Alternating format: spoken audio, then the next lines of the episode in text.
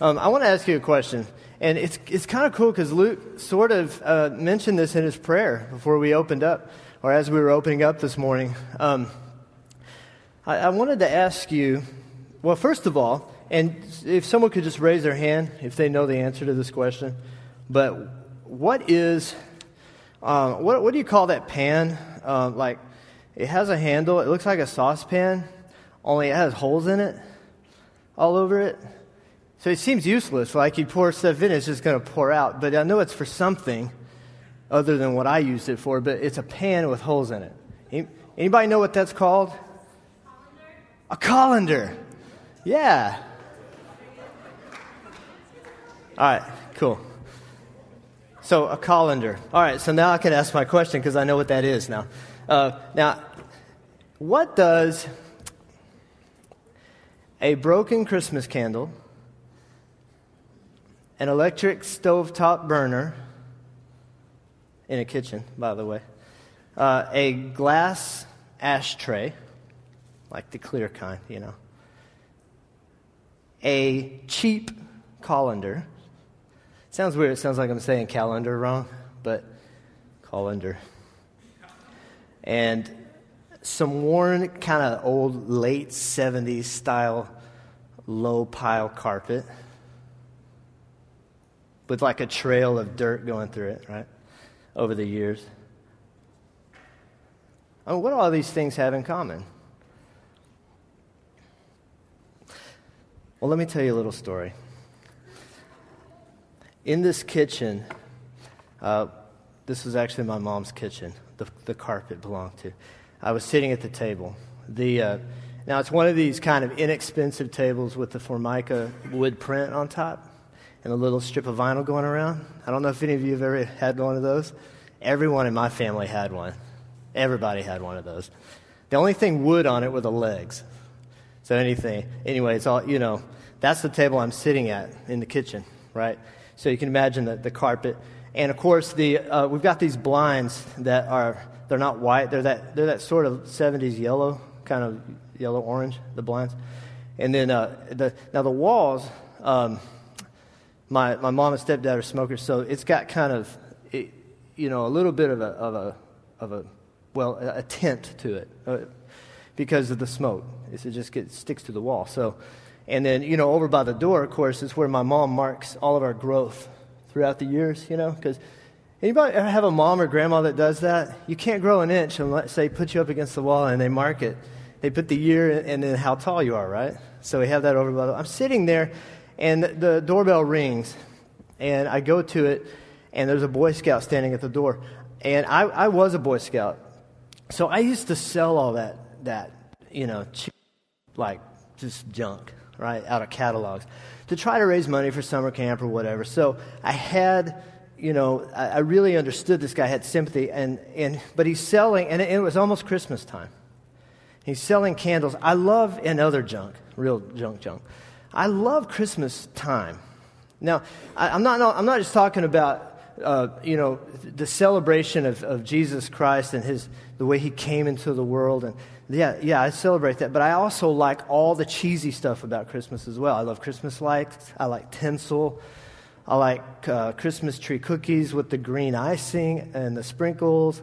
And I love Christmas candles and I love uh, Christmas trees. I love all that stuff. I love that time of year. And, and so this guy, I looked through the catalog and I'm like, what's the cheapest thing? The cheapest thing was $5 or 6 I don't remember. And it was a candle. It was a Christmas candle. So I bought, now listen, that, this was a long time ago, so I didn't make a lot of money.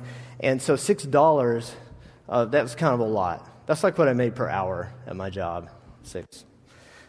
And that was a lot too. I got a raise from five to six dollars.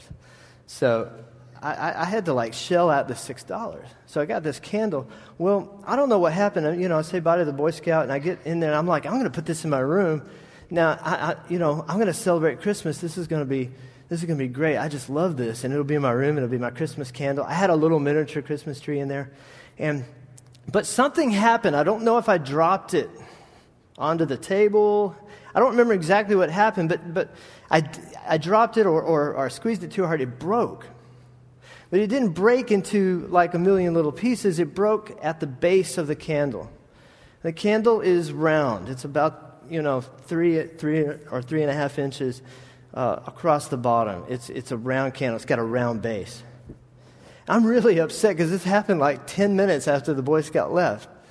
Not that I could, I mean, what's he going to do? Refund my money? You know, here's a broken candle. So I was like, oh, I wasted $6. I've got this candle. What can I do? So I started looking around and I started thinking. I see my son doing this all the time, looking around and thinking. And I know he does it when I'm not looking, too. But I noticed the ashtray on the table. There's always a fixture in the middle of the table. It's one of those glass ashtrays, real thick. You can see through it. And it's round. Mostly. I think it has some angles, but it's mostly round. And it's about three and a half inches across.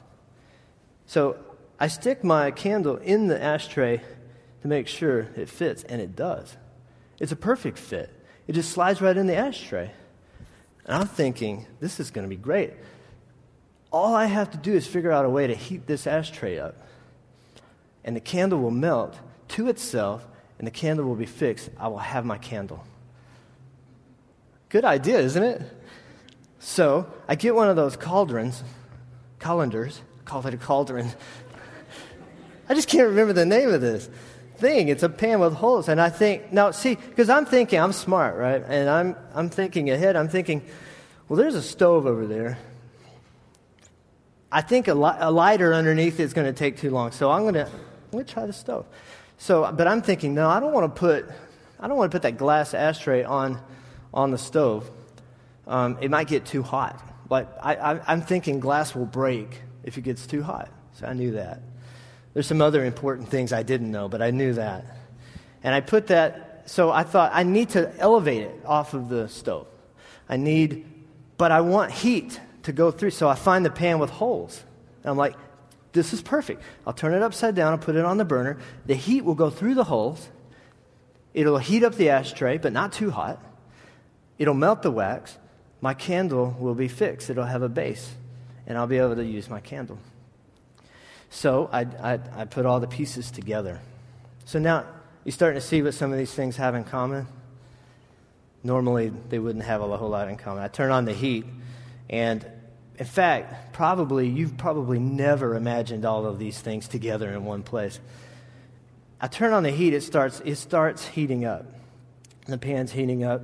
I, I start to see the, mel- the, the wax the wax begins to melt. And I'm thinking, I'm on my way. This is really working.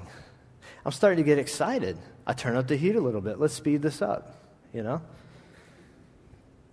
I don't know how I was going to get it off, but I hadn't thought that far ahead. We had some, you know, oven mitts. Now, I want to go ahead and, and read Matthew, okay? We're going to go ahead and read, get into the text today. Uh, just like Luke said, we're, we're on a series and we're calling it, uh, today it's missionary or gospel demonstrator. It's or missionary demonstrator, but, but I like to call this sermon a beautiful disaster. So, uh, do we have that up there? Okay. Um, Matthew 5 13 through 6, uh, through 16. Okay? Uh, actually, I'm only going to read uh, 13. So, I'm just going to start that. All right. You are the salt of the earth. But if the salt has lost its taste, how shall it, its saltiness be restored? It is no longer good for anything except to be thrown out and trampled under people's feet.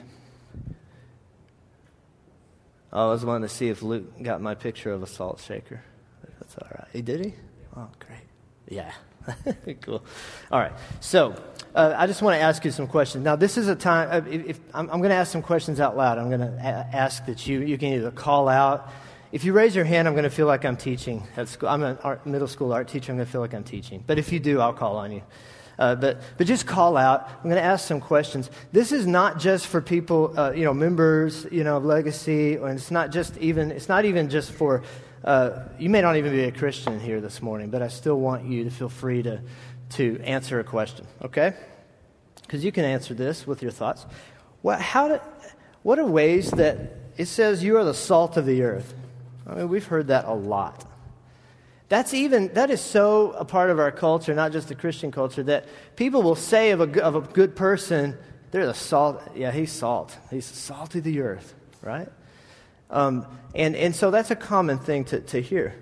But, but here Jesus is saying, You're the salt of the earth. What are ways that, that we're the salt of the earth? He's talking to disciples, believers in him. What, what are ways that we're salt of the earth?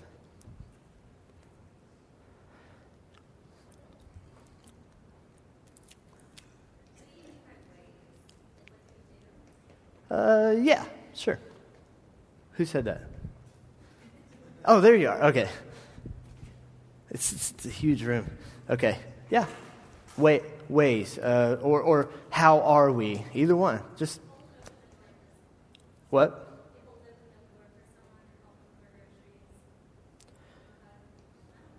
I think I heard someone, someone helping to.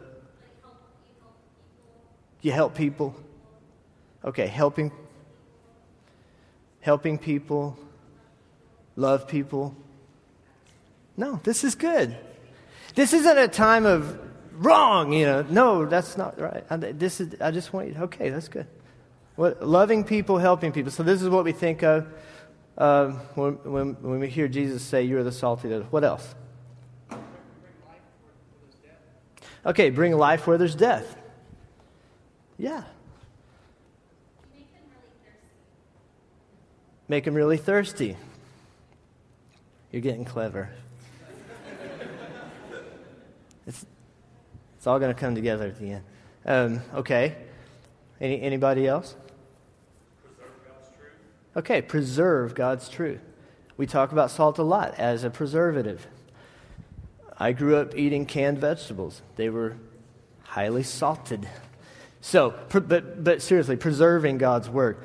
As people who, as pe- people who believe God's word, we want to preserve it in our culture. We want to keep it. Um, we don't want it to decay. We want to keep, keep its integrity. We want, you know, we want to guard its integrity. Say it that way. Okay. Anything else?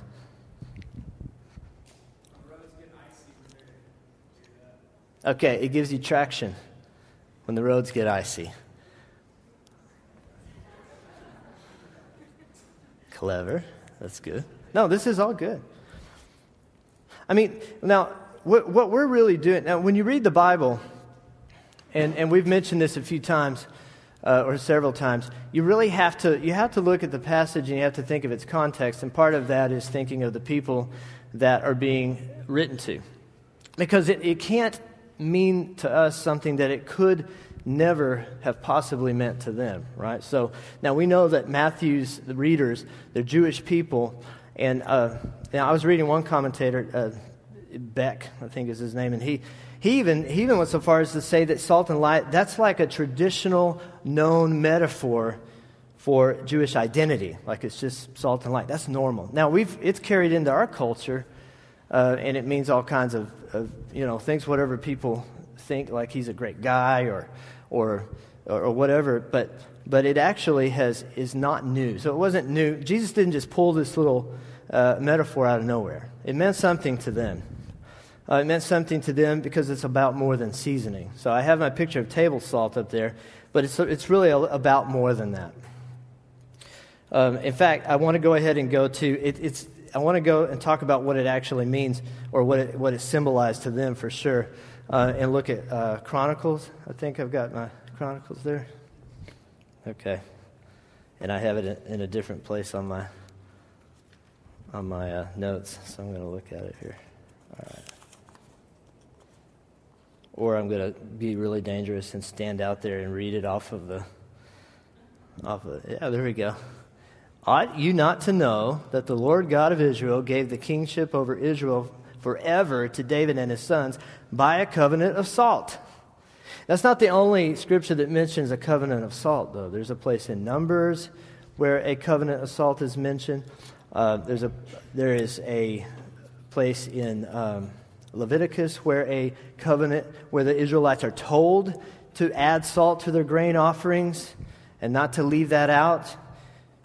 So it really, salt is a symbol, really, of God's unbreakable nature. The unbreakable and unchangeable nature of his covenant is what salt represents. And of course, it has all these other qualities taste.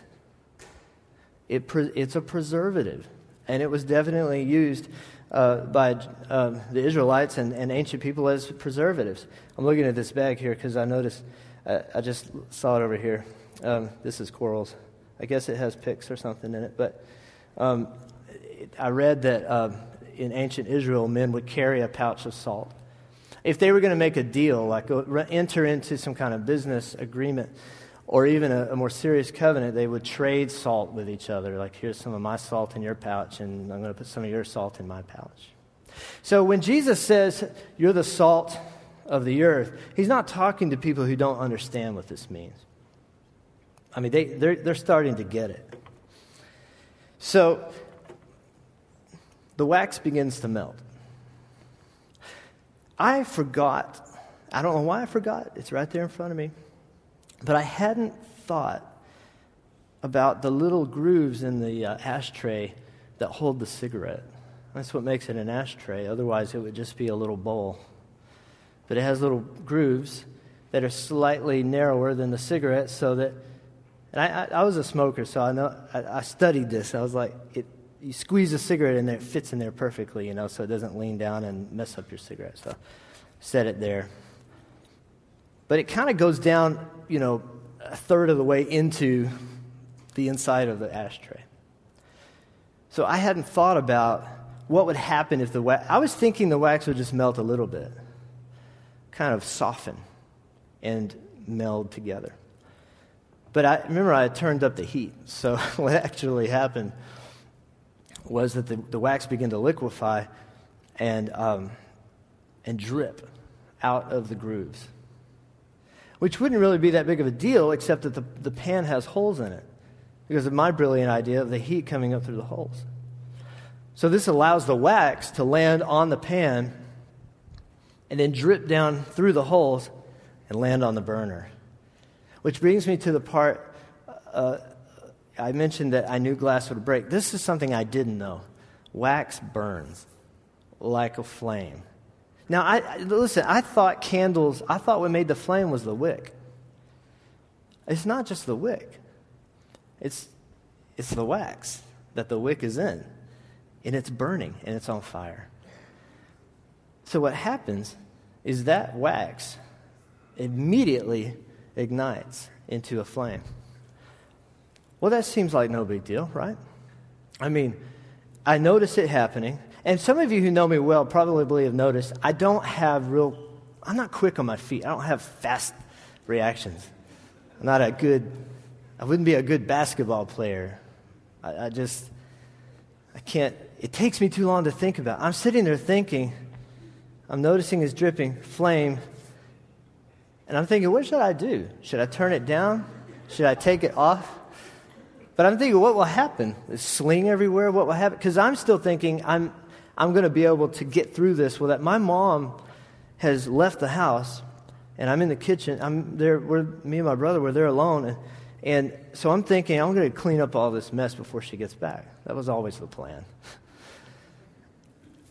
but it starts happening faster than I can control it. I start to lose control. Listen, it, this, this reminds me. Uh, it reminds me not just of, of uh, what's actually happening in the physical, but some of you feel that way. I felt that way. It's, it's, kind of, it's kind of weird because at that point in my life, I actually felt I, that, that was a picture of my life. My life was really a disaster. Now, I had, I had claimed control of it, and some of you have claimed control of your life. Like you said, and I don't mean you actually have control, I'm just saying you've claimed control. And I was talking to a guy a few weeks ago, and I remember he was telling me, you know, how he decided he, you know, he doesn't, uh, you know, he doesn't have faith or, or whatever. And, and he, had, he had basically said, I grew up in church, blah, blah, blah. He told me the whole story. And then he came to the point where he said, But I just realized one day, I'm in control. I, I make decisions. I decide what happens in my life. And, I, and he said, I came to a point like that. So that's, that's very common. I had done that, and some of you are in a place whether in miniature or in colossal form, like it was in my life, you're at that place where you're starting to see that you don't have control. The wax is dripping out of the cigarette slots, it's dripping on the stove, and it's catching fire. And, and that's, that's how, that is how you're seeing it. And you're trying to fix it. You're trying to do what I'm doing in this, in this little story. I'm trying, to, I'm trying to fix it myself. I'm going to control nature, science. I'm going to control. Uh, so, what you're doing is you're going to control what only God can control. Well, it was a cheap colander. I don't know what it was made of, but the more the wax flame, you know, the bigger the flame got from the wax, um, the hotter the pan got. The pan broke. It went like this. So the ashtray fell. When it hit the burner, it got really hot. It broke. The entire candle is sitting on the burner. The burner's red hot. The flame is up to here now. I've stopped worrying about what the kitchen's going to look like when my mom gets back. I'm thinking the house is going to burn down. Wax is popping off like popcorn, it's landing on the carpet.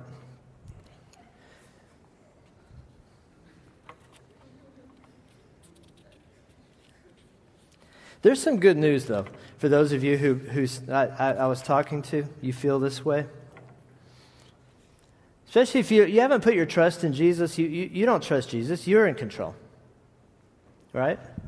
Maybe you're not even a Christian, you're not saved. You, you just, you're in control, you think.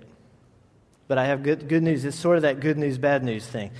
Because the good news looks really good when you realize how bad the bad news is. You're actually not in control. You, you really don't have it. You don't have, you don't have control of the situation. That's actually good news for you. Now, it wouldn't be good news if there wasn't someone who had control. But the good thing is God's in control. Now, a lot of times we judge whether or not God's in control by the, whether or not there's a mess. But that's, that's, not what, that, that's, not, that's not the way we should judge it. See, God's in control because He's in control. Think about, I want you to think about uh, what happened uh, at the cross for a minute and how the disciples viewed that. That was a mess, wasn't it? I mean, the cross is really a beautiful disaster. I mean, in the eyes of the world and, and people looking on, that looked like it went wrong. It didn't, nothing happened right. He, he ends up being crucified. He's being crucified. He's on the cross. He's dying. Disciples are deserting. People are hiding. People are losing hope. But God is in control. In fact, He had the whole thing planned out. God never lost control of that situation, it was His will. So, a loss of control in no way should be bad news for you. It should be good news. Because there's someone who has control. And that perfect, beautiful disaster was actually a beautiful work at the cross. It's all complete and done for you. And now, His Spirit, the same Spirit that raised Him from the dead. See, God proved He's in control by raising Him from the dead. Is, is in you when you're in Christ. It's in you. So I want to read uh, 14 in, in Matthew, verse 14. Yeah. okay, so, so but you're like, Kevin, you're telling a story about a candle exploding and all this, and what does that have to do with, with uh, gospel demonstrated, being a missionary? Let's read this. You are the light of the world. A city set on a hill cannot be hidden. Nor do people light a lamp and put it under a basket, but on a stand, and it gives light to all in the house. In the same way, let your light shine before others, so that they may see your good works and give glory to your Father who is in heaven. All right, so what does that mean? And I'm really asking you, what does that mean?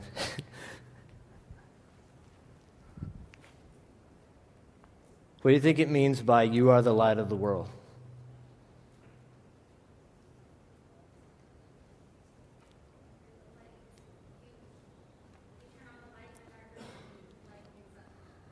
Okay. You turn on a light in a dark room.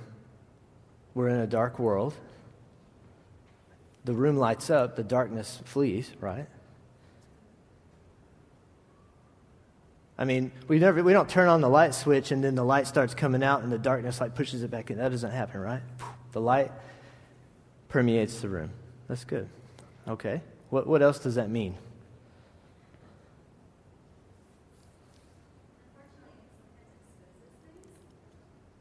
It what?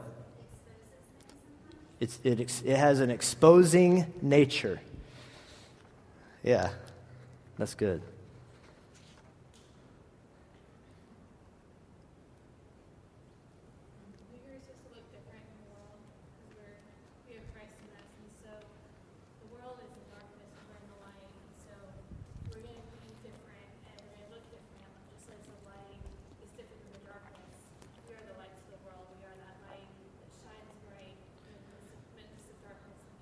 Yeah, okay.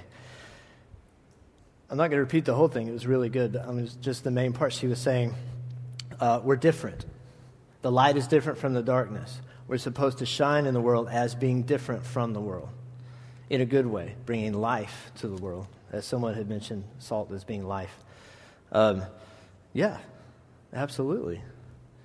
I mean, so, so Jesus is saying, but, but here's the thing. I'd like to read Isaiah, and unfortunately, oh, did I get that up there? Yeah, Isaiah 58 6. Since what, just going off of what uh, Katarina just said, I want to go ahead and read this. This is a good place to read it. Then we can get back into it. Um, Isaiah 58 6 through 8 says, Is this not the fast that I choose? To, lose, to loose the bonds of wickedness, to undo the straps of the yoke, to let the oppressed go free, and to break every yoke? Is it not to share your bread with the hungry and bring the homeless poor into your house? And when you see the naked, to cover him?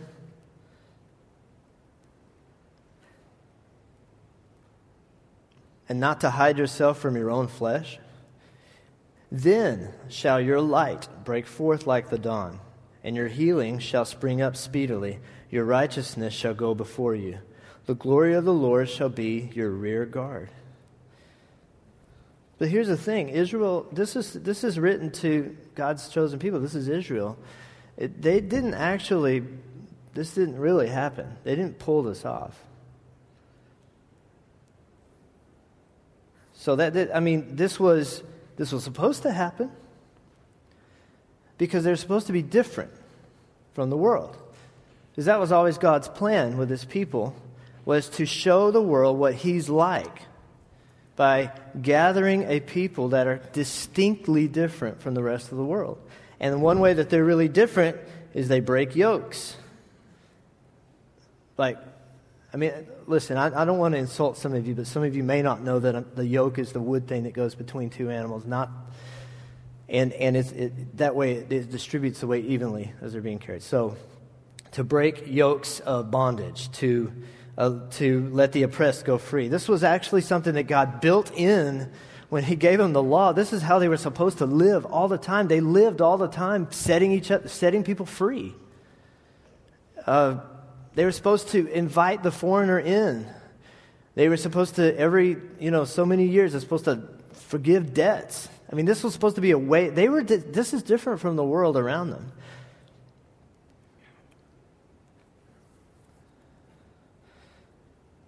So it, it, it, was supposed to be so different that, that people would look in and say, man, so their God is different. This is sort of what he's like. Now, what we need to do is kind of uh, extend out from there. Uh, now, imagine their, if this was really how they lived, it, it didn't happen, okay? It didn't. But if this is really what God, the Israelites actually, and, and, and they lived it the way that it was meant for them to live, if that actually happened, uh, imagine the contrast between them and the world. Because the other nations around them are, are uh, not doing that. They're not setting slaves free. They're not welcoming the foreigner in. They're not being generous. They're not worried about the oppressed. They're, they're worried about power. They're thinking about wealth. It is really different. Imagine the contrast. Now, extend kind of to today, kind of expand that. And let's contrast a people like that against our culture right now. Do we live in a culture that is generous? Do we live in a culture um, that breaks the yokes of bondage off of people? Do we live in a culture that feeds all the hungry uh, and brings the homeless into, into your house? Do we live in a culture where people don't neglect their own flesh and blood and their own families and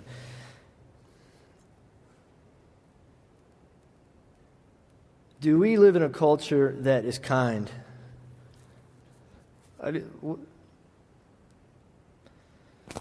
We don't, do we? So how if this actually was a wouldn't this capture the attention of our culture if this if there was a people like this living right smack dab in the middle of that culture? They never pulled it off. But then Jesus comes. And he says, I'm the light of the world. He says, I'm that light. So again, those people that, that Matthew's uh, writing to, they understand this light thing. They, they get that. Because that's part of their identity, salt and light. It's part of their traditional identity. They totally understand when Jesus says, Oh, now you're the light of the world. And that's a pretty radical thing for them to say, for, for him to say to them, because they've been living, it's been hundreds of years since they've heard God's voice through a prophet. And they, they had been exiled, and then they built the, the walls again, and they kind of they kind of went back to, to offering their sacrifices in the temple and all that, but it never, ever got back, it never got to the place that where uh, that Isaiah describes here. It, it never really got place where they could say, you know, surely God is here among us. So what they were doing is they were trying desperately to follow laws and to follow eh, uh, to follow rules and to form a, get a form of holiness. That's what they were trying to do, so that they could get closer to God. They were really, really working hard at that as a people.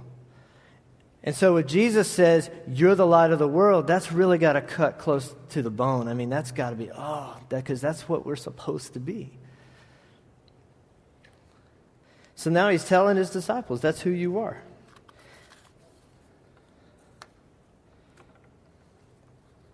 So I had asked you earlier, what is a what is a, an ashtray, a pan, a burner, you know, and all that stuff have in common? Um, so now I, I just want to kind of change that, that a little bit. Now, you, you saw in my story what it had in common. It had a disaster in common, right?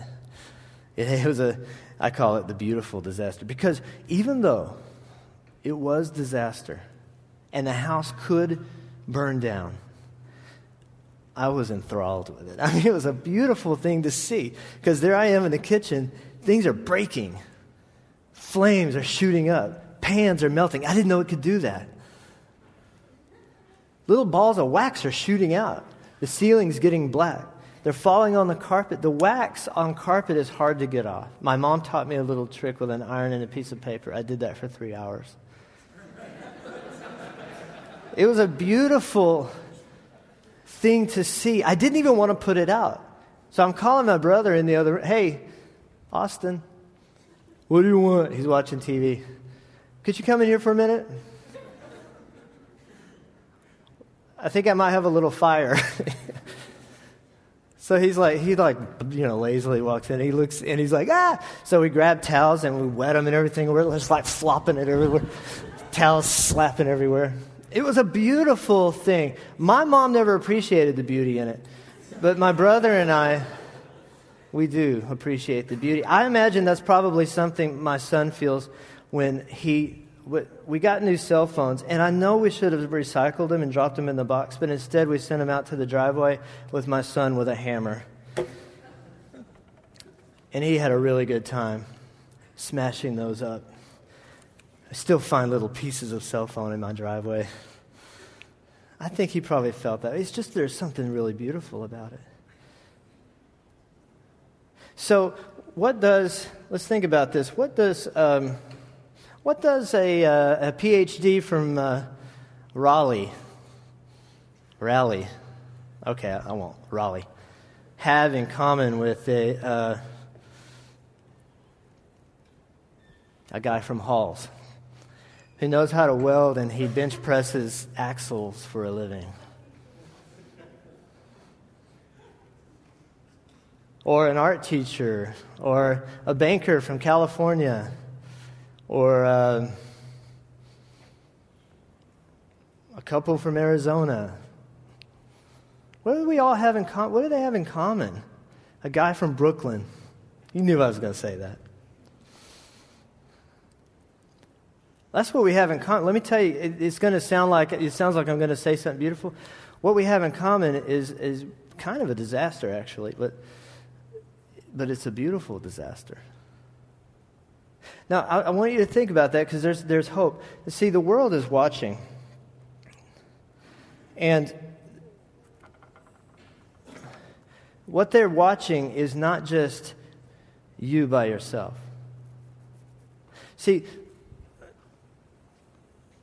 the Christian community, the church, that is God's mission strategy to the world. That's the way He's chosen to do it. So, an ashtray all by itself, a broken candle over here, nothing's going to happen. No one's going to notice either. You might be a beautiful ashtray.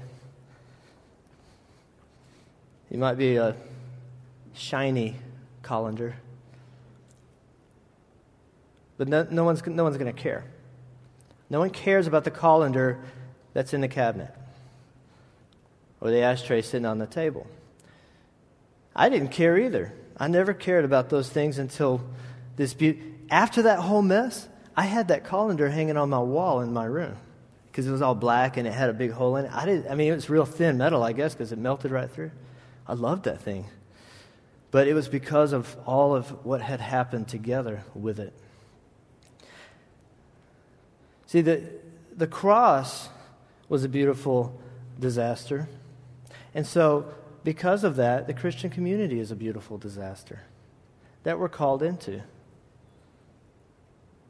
So, here's the deal, though. We're, sometimes afraid of that. And I think it's because we're afraid of being out of control. There was something in me that made me think all of that would be a good idea. And if I had been too afraid of losing control, I would have never tried that. Uh, so, hey, David, would you grab my thingy over here? I'm going to do something here. Now, um, so, gospel demonstrated or missionary demonstrated. Thank you. Um, is really a community project. I hope I don't burn the stage down. No. And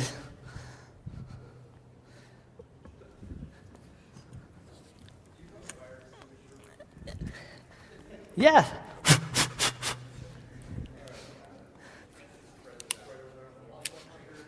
All right, settle down, guys. Settle down. It's a community project. So you may be in here and you're like, "Well, I'm not a I'm not a Christian. I'm not I don't I don't I'm not a part of this community." Well, uh, the community part of part of God's plan is that we call people who are outside of his community into his community. See, he, his work at the cross has actually made that possible. You know, Matthew, the people that were uh, reading what Matthew wrote and listening to Jesus in person, they would have understand the promises uh, of God to Abraham. The promise to Abraham was that he would have children, and those children would become a nation that blessed the, the whole world, not just one ethnicity or one group of people. But in as a part of that plan, God had gathered a certain group of people but it was never to stop there, it was always to be to bless the whole world. And that's why it, that, that little uh, scripture I read out of Chronicles, where it talks about uh, the covenant God made with David being a covenant of salt, the reason that's so significant is do you realize God told David his kingdom would last forever? This is a man That's only possible with Jesus Christ. That's, that's the only way it's possible for anyone's kingdom to last forever. And out of the line of David, of course, came Jesus. Jesus, the actual light of the world, because we can't get it right. And then now, in him, we are the light of the world. So he came and he did fix it, he did get it right. And so if you're here and, and, you're, and you're going, Well, I'm not a part of this community, well, uh, and, and my life is a mess, well, welcome. Because this is a mess too. But the, but the good news is we have a hope uh, that you don't have without Christ. Without Him and without the cross, you don't have this. That we can actually be this. And we can be, this is a beautiful thing. Thank you, uh, Charlie and Chase, for loaning this to me. I knew that they would have something like this. They love old things with character. And uh, now this is, there, it's got some glass in it, right? It's got some oil. It's got a flame. It's got all the things I, I, I wanted to have with my candle and my, you know, with my big disaster. Only this is uh, actually the way it's supposed to be. This is how it's supposed to look. Look at all that smoke. Turn it down a little bit. So I set it up high, right? You can't put this under a basket or you, you will start a fire. but look how it's formed. I mean, look how it works. I love this. This is how we're supposed. Well, you say, well, Kevin, how, we're not that though. We're that beautiful disaster. You said we're that big mess. Well, yeah, but one day we're going to be this. See, God's t- somewhere between that terrible candle debacle and this is where we are, somewhere between. Is it debacle? Uh, somewhere in between. Now we're not going to get this exactly right until we see Jesus face to face. But we are going to get closer and closer. The Bible says that daily we're transformed into his likeness. So if this is Jesus' likeness, we're on our way to that. And we only get that way uh, together.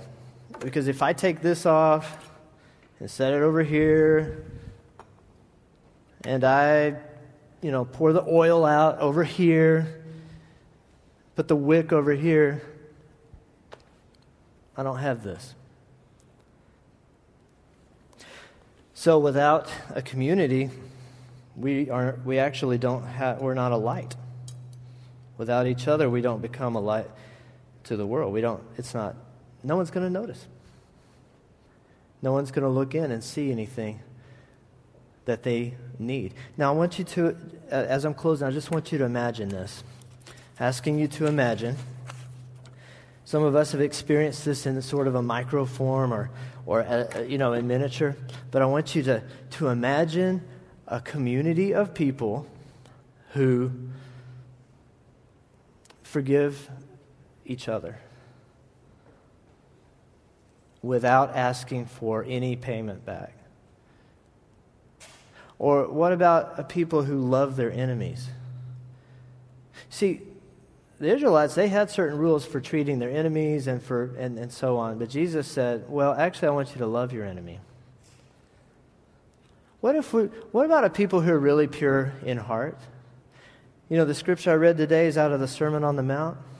That was really Jesus establishing a community, establishing a culture. That's what that was. I mean, it happened. It was, it was almost in Matthew's situation immediately after he's baptized, goes into the desert, comes out, and that's and in Matthew, that's the first thing you see is Jesus um, asking us to imagine a people like that who are meek, who turn the other cheek, who try to reconcile their differences on the way to, to the courtroom, it says, who don't just worry about the letter of the law I won't commit adultery, I haven't committed that act, but they actually want to be pure at heart and they don't even want to lust. Or people who, uh, when they're angry, they don't sin. Because they, they, they can say, Yeah, I never killed a person, but they want to actually have a pure heart and think, I don't even want to hate this person. Imagine living in that. Isn't that what people are really looking for? I mean, in the culture around us? What about the people you work with and the people, your neighbors? And what are their complaints about life? Aren't they those things? Isn't it always, I'm anxious, I'm worried, I don't have enough? Didn't Jesus say, Don't be anxious because I'm in control and I provide everything for you? Don't worry because you can't control even make a hair on your head white or black?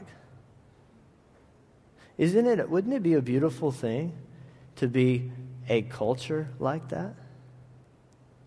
I think uh, that's why Jesus is, is calling us, in, he's calling together a people who are like that. Isn't it, wouldn't it be nice to be around people who, who aren't, they realize they're not in control? Oh, and they don't really think they're better than you because they realize they're a mess too. So, isn't it, isn't it, isn't it a lot better to receive a, a, a correction or a rebuke from someone who's already admitted that they make mistakes? Wouldn't it be nice if we didn't have a fake face and we didn't pretend we're feeling great when we're not? That we could open up to someone, tell them how we really feel, and then if they speak a word, some, some truth of the gospel into our lives, we don't become offended and say, That's none of your business. Isn't that what lonely people out there are looking for?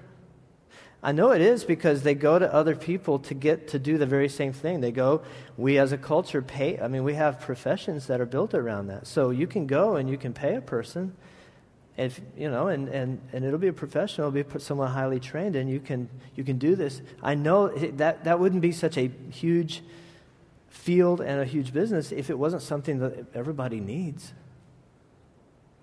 I mean, we all want that. We all want to be able to be transparent with someone. We want to be able to be a mess around somebody. We really need that. And the, and the cool thing is, that is one of the best ways to demonstrate the gospel to people. So we do not need to try to exhibit and demonstrate the gospel to people as if it is as we're all sorted out and we've got things all in line. That we're all just, we've got, we've got it together. We're Christians. That's actually not a good idea. That's not the gospel. That's not, that's not what happened. That's not what Jesus showed on the cross. He's hanging on a cross. I mean, that looked like a disaster. Why would we do that? Instead, we should do what Paul says and boast in all our weaknesses. And the, and the worship team can come on up because I, I can see them peeking around. Um, he said, I'll boast in my weakness. I will actually boast, and in doing that, I'm boasting in the Lord. I will boast in my weakness. His grace is sufficient for me. Not just I'll accept my weaknesses, try to hide them. He's like, I'm going to boast in them. Because when I'm doing that, I'm actually demonstrating the gospel. That somebody else is in control. That somebody else took care of the problem. That somebody else fixed it for me and for us. Um, I'm going to turn this out so I don't want to spill the oil. And I don't even know if it's legal to light a flame in a school. I'm not sure.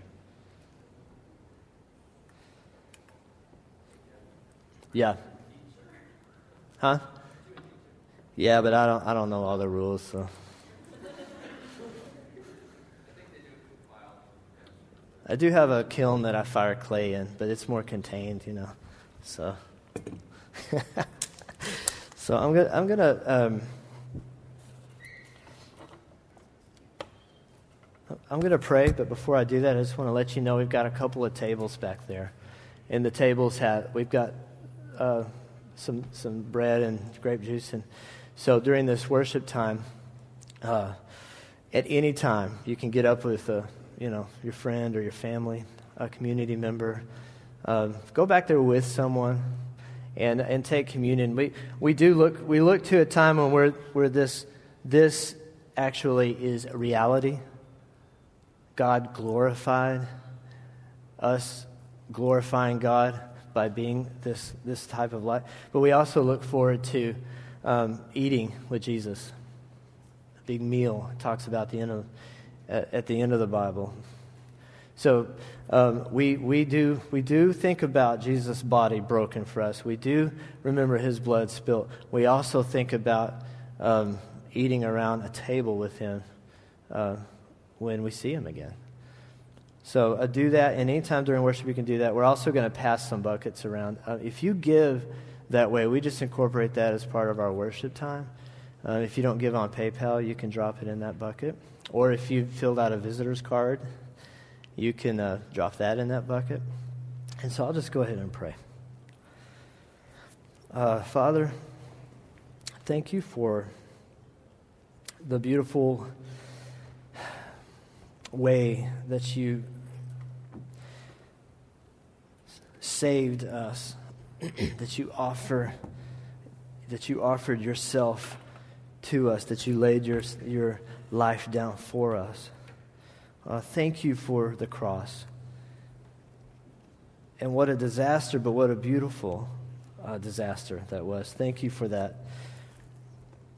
Um, Lord, we uh, help us to acknowledge that we're completely dependent on you. Help us to acknowledge that you're in control. Father, I pray that if there's a heart in this room who has been claiming control for themselves, I pray that that heart would turn toward you and relinquish, so to speak, all control and acknowledge a lack of control and would turn to you and trust you to make them whole. Lord, help us to be uh, a, a light uh, to the world. Help us to be something beautiful that, that shows the world what you're like. That the world would look in and see, oh, that's what God is like. I want that. I need that. We are broken and weak, but Lord, just as your word says, we want to boast in that weakness and lean on you, fall back on your mercy.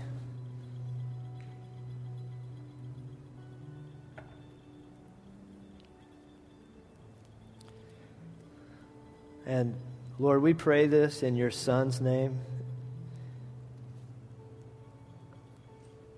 And uh, we pray that it's in your glory, to your glory. Um, in Jesus' name, amen.